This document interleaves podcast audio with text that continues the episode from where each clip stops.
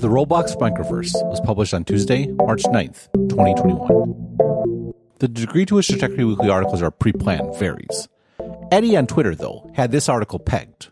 Eddie, what do you think about games? Do they fit in this pattern? Tabletop to PC console games aggregators, i.e. Steam, to Twitch Stadia casual games like Fortnite. Ben Thompson in response, yeah, or Roblox.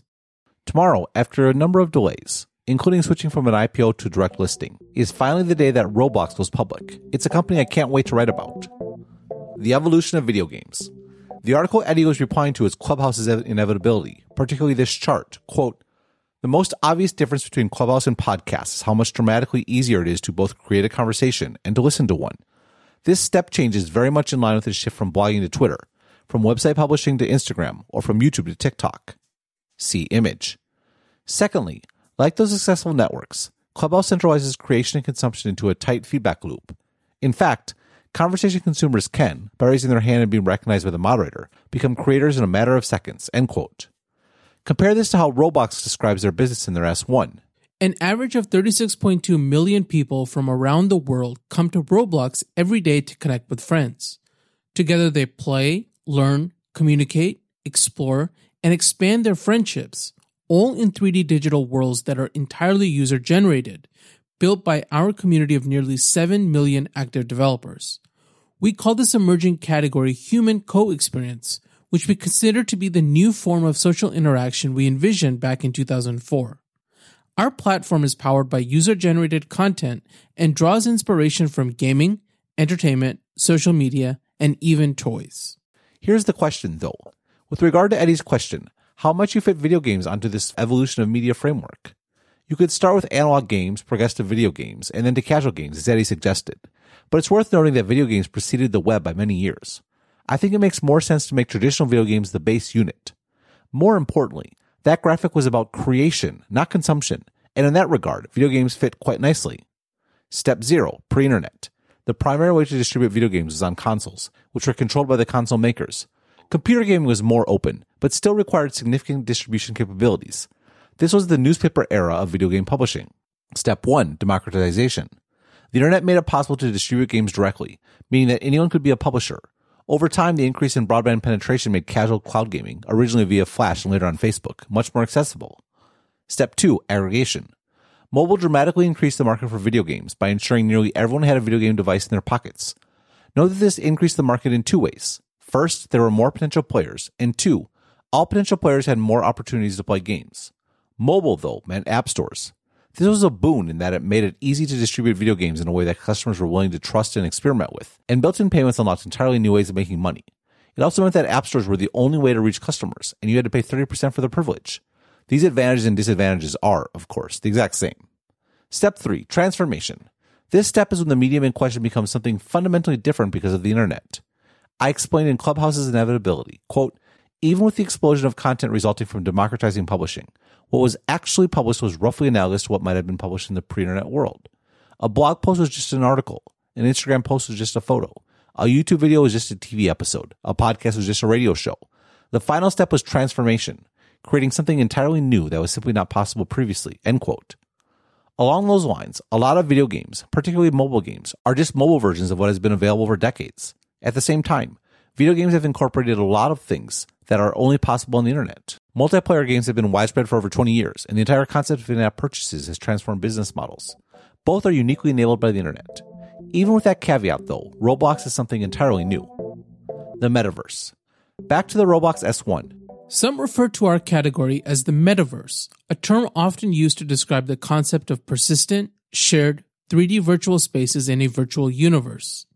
The idea of a metaverse has been written about by futurists and science fiction authors for over 30 years. With the advent of increasingly powerful consumer computing devices, cloud computing, and high-bandwidth internet connections, the concept of the metaverse is materializing. The term metaverse was coined by Neal Stephenson in his seminal 1992 science fiction novel, Snow Crash. Like any place in reality, the street is subject to development. Developers can build their own small streets feeding off of the main one. They can build buildings, parks, signs, as well as things that do not exist in reality, such as vast, hovering overhead light shows, special neighborhoods where the rules of three-dimensional spacetime are ignored, and free combat zones where people can go to hunt and kill each other. The only difference is that since the street does not really exist, it's just a computer graphics protocol written down on a piece of paper somewhere, none of these things is being physically built. They are, rather, pieces of software made available to the public over the worldwide fiber optics network. When Hiro goes into the metaverse and looks down the street and sees buildings and electric signs stretching off into the darkness, disappearing over the curve of the globe, he is actually staring at the graphic representations, the user interfaces, of a myriad different pieces of software that have been engineered by major corporations. The Roblox is about one company. More on this in a moment. But the way in which it describes its platform certainly approaches Stephenson's vision. The Roblox platform has a number of key characteristics. 1. Identity. All users have unique identities in the form of avatars that allow them to express themselves as whoever or whatever they want to be. These avatars are portable across experiences. 2. Friends. Users interact with friends, some of whom they know in the real world and others who they meet on Roblox. 3. Immersive. The experiences on Roblox are 3D and immersive. As we continue to improve the Roblox platform, these experiences will become increasingly engaging and indistinguishable from the real world. 4. Anywhere. Users, developers, and creators on Roblox are from all over the world. Further, the Roblox client operates on iOS, Android, PC, Mac, and Xbox, and supports VR experiences on PC using Oculus Rift, HTC Vive, and Valve Index headsets. 5. Low friction. It is simple to set up an account on Roblox and free for users to enjoy experiences on the platform. Users can quickly traverse between and within experiences either on their own or with their friends. It is also easy for developers to build experiences and then publish them to the Roblox cloud so that they are then accessible to users on the Roblox client across all platforms. 6. Variety of content. Roblox is a vast and expanding universe of developer and creator-built content. As of September 30th, 2020, there were over 18 million experiences on Roblox, and in the 12 months ended September 30, 2020, over 12 million of these were experienced by our community. There are also millions of creator-built virtual items with which users can personalize their avatars. 7. Economy. Roblox has a vibrant economy built on a currency called Robux. Users who choose to purchase Robux can spend the currency on experiences and on items for their avatar. Developers and creators earn Robux by building engaging experiences and compelling items that users want to purchase.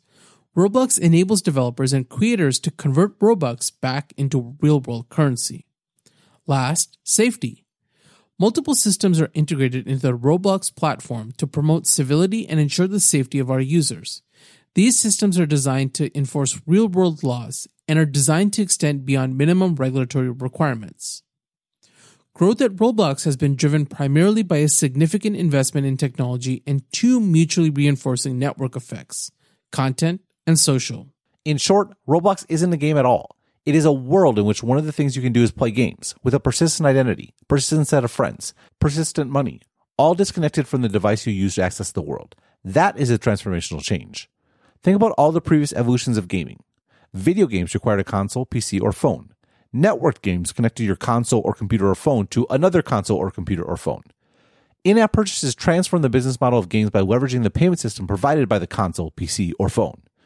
It should be pointed out that while consoles and phones have fairly similar models, the open nature of the PC left room for Steam to capture the distribution and payment functionality.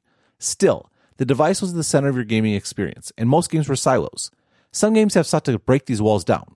Fortnite has been particularly aggressive in enabling cross-platform play. Roblox, though, isn't simply the same game everywhere. It's the same persistent world everywhere, from PC to console, Xbox, not PlayStation, to smartphone, in which games happen to exist. It's a metaverse. Kind of. The Microverse. The problem with invoking the metaverse in the context of Roblox is that the traditional conception was a virtual world that rivaled the real world. Anyone could plug into it from anywhere, with full interoperability. Roblox, though, is only Roblox. That's actually a benefit. By controlling everything, Roblox can bring all the disparate parts of gaming into one place. Instead of one app for social interactions, another app for purchases, and a different app for every different game, Everything is all in the same place. This also makes Roblox easier to develop for. By constraining graphics to a consistent toolbox, it is very easy to build something new. This creates the conditions for the interlocking feedback loops that characterize transformational products. By reducing the prominence and feature set of games, Roblox made it possible to create something bigger, a microverse. This actually fits the pattern of other transformational products. The feed, for instance, relies on reducing all types of content, from posts to photos to links, to the same format, such that they can all be incorporated into a greater whole. It's a reason why I think that Clubhouse being all audio actually gives it an advantage relative to Twitter. That leaves more room for user entrepreneurship, both in the kinds of rooms created and also norms around behavior. Twitter realized the same benefits relative to blogs with its 140-character constraint. Similarly, Roblox games aren't really competitive with non-Roblox games. They are worse in any sort of traditional sense, because the things that make them better are the parts that are enabled by imposing constraints. Roblox in the App Store. That leads to perhaps the most surprising thing about Roblox. See image. That's the screen you see when you launch the app, and I have to say, it looks an awful lot like the App Store. That's a problem because Apple states in its App Store guidelines that, quote, creating an interface for displaying third-party apps, extensions, or plugins similar to the App Store, or as a general interest collection, end quote, is, quote, unacceptable, end quote. On one hand, perhaps Roblox is fine because these are not third-party App Store apps, unlike, say, the rejected Facebook gaming app. But then again, Xbox Game Pass wants to launch third-party games that run in the cloud, not on the iPhone at all, and Apple also said no. I guess it is enough that these are without question Roblox games. They are sui generis. Of course, Apple and Google is still taking its share. Roblox has to pay 30% on every purchase of Robux, its in-game currency, as will every other would-be platform on top of their platform, like Clubhouse or Twitter. I very much hope, though, that Apple will be content with that. The reality is that Roblox apps really are something different. Simpler in isolation than any one iOS app, yet something new and innovative as a collective. It's a perfect example of the opportunity I wrote about in 2020's The End of the Beginning. Quote, the implication of this view should at this point be obvious, even if it feels a tad bit heretical. There may not be a significant paradigm shift on the horizon, nor the associated generational change that goes with it. And, to the extent there are evolutions, it really does seem like the incumbents have insurmountable advantages. The hyperscalers in the cloud are best placed to handle the torrent of data from the Internet of Things, while new I.O. devices like augmented reality, wearables, or voice are natural extensions of the phone. In other words, today's cloud and mobile companies, Amazon, Microsoft, Apple, and Google, may very well be the GM, Ford, and Chrysler of the 21st century. The beginning area of technology, where new challenges were started every year, has come to an end. However, that does not mean the impact of technology is somehow diminished. It, in fact, means the impact is only getting started. Indeed, this is exactly what we see in consumer startups in particular. Few companies are pure tech companies seeking to disrupt the dominant cloud and mobile players. Rather, they take their presence as an assumption and seek to transform society in ways that were previously impossible when computing was a destination, not a given. That is exactly what happened with the automobile. Its existence stopped being interesting in its own right, while the implications of its existence changed everything. End quote. Roblox is the exact sort of platform that is only possible when you accept the reality that the platforms on which it rests aren't going anywhere. The responsibility of those foundational platforms is to give room to let these microverses flourish without legislating or taxing them to death. The daily update is intended for a single recipient, but occasional forwarding is totally fine. If you would like to order multiple subscriptions for your team with a group discount, please contact me directly. Thanks for being a subscriber, and have a great day.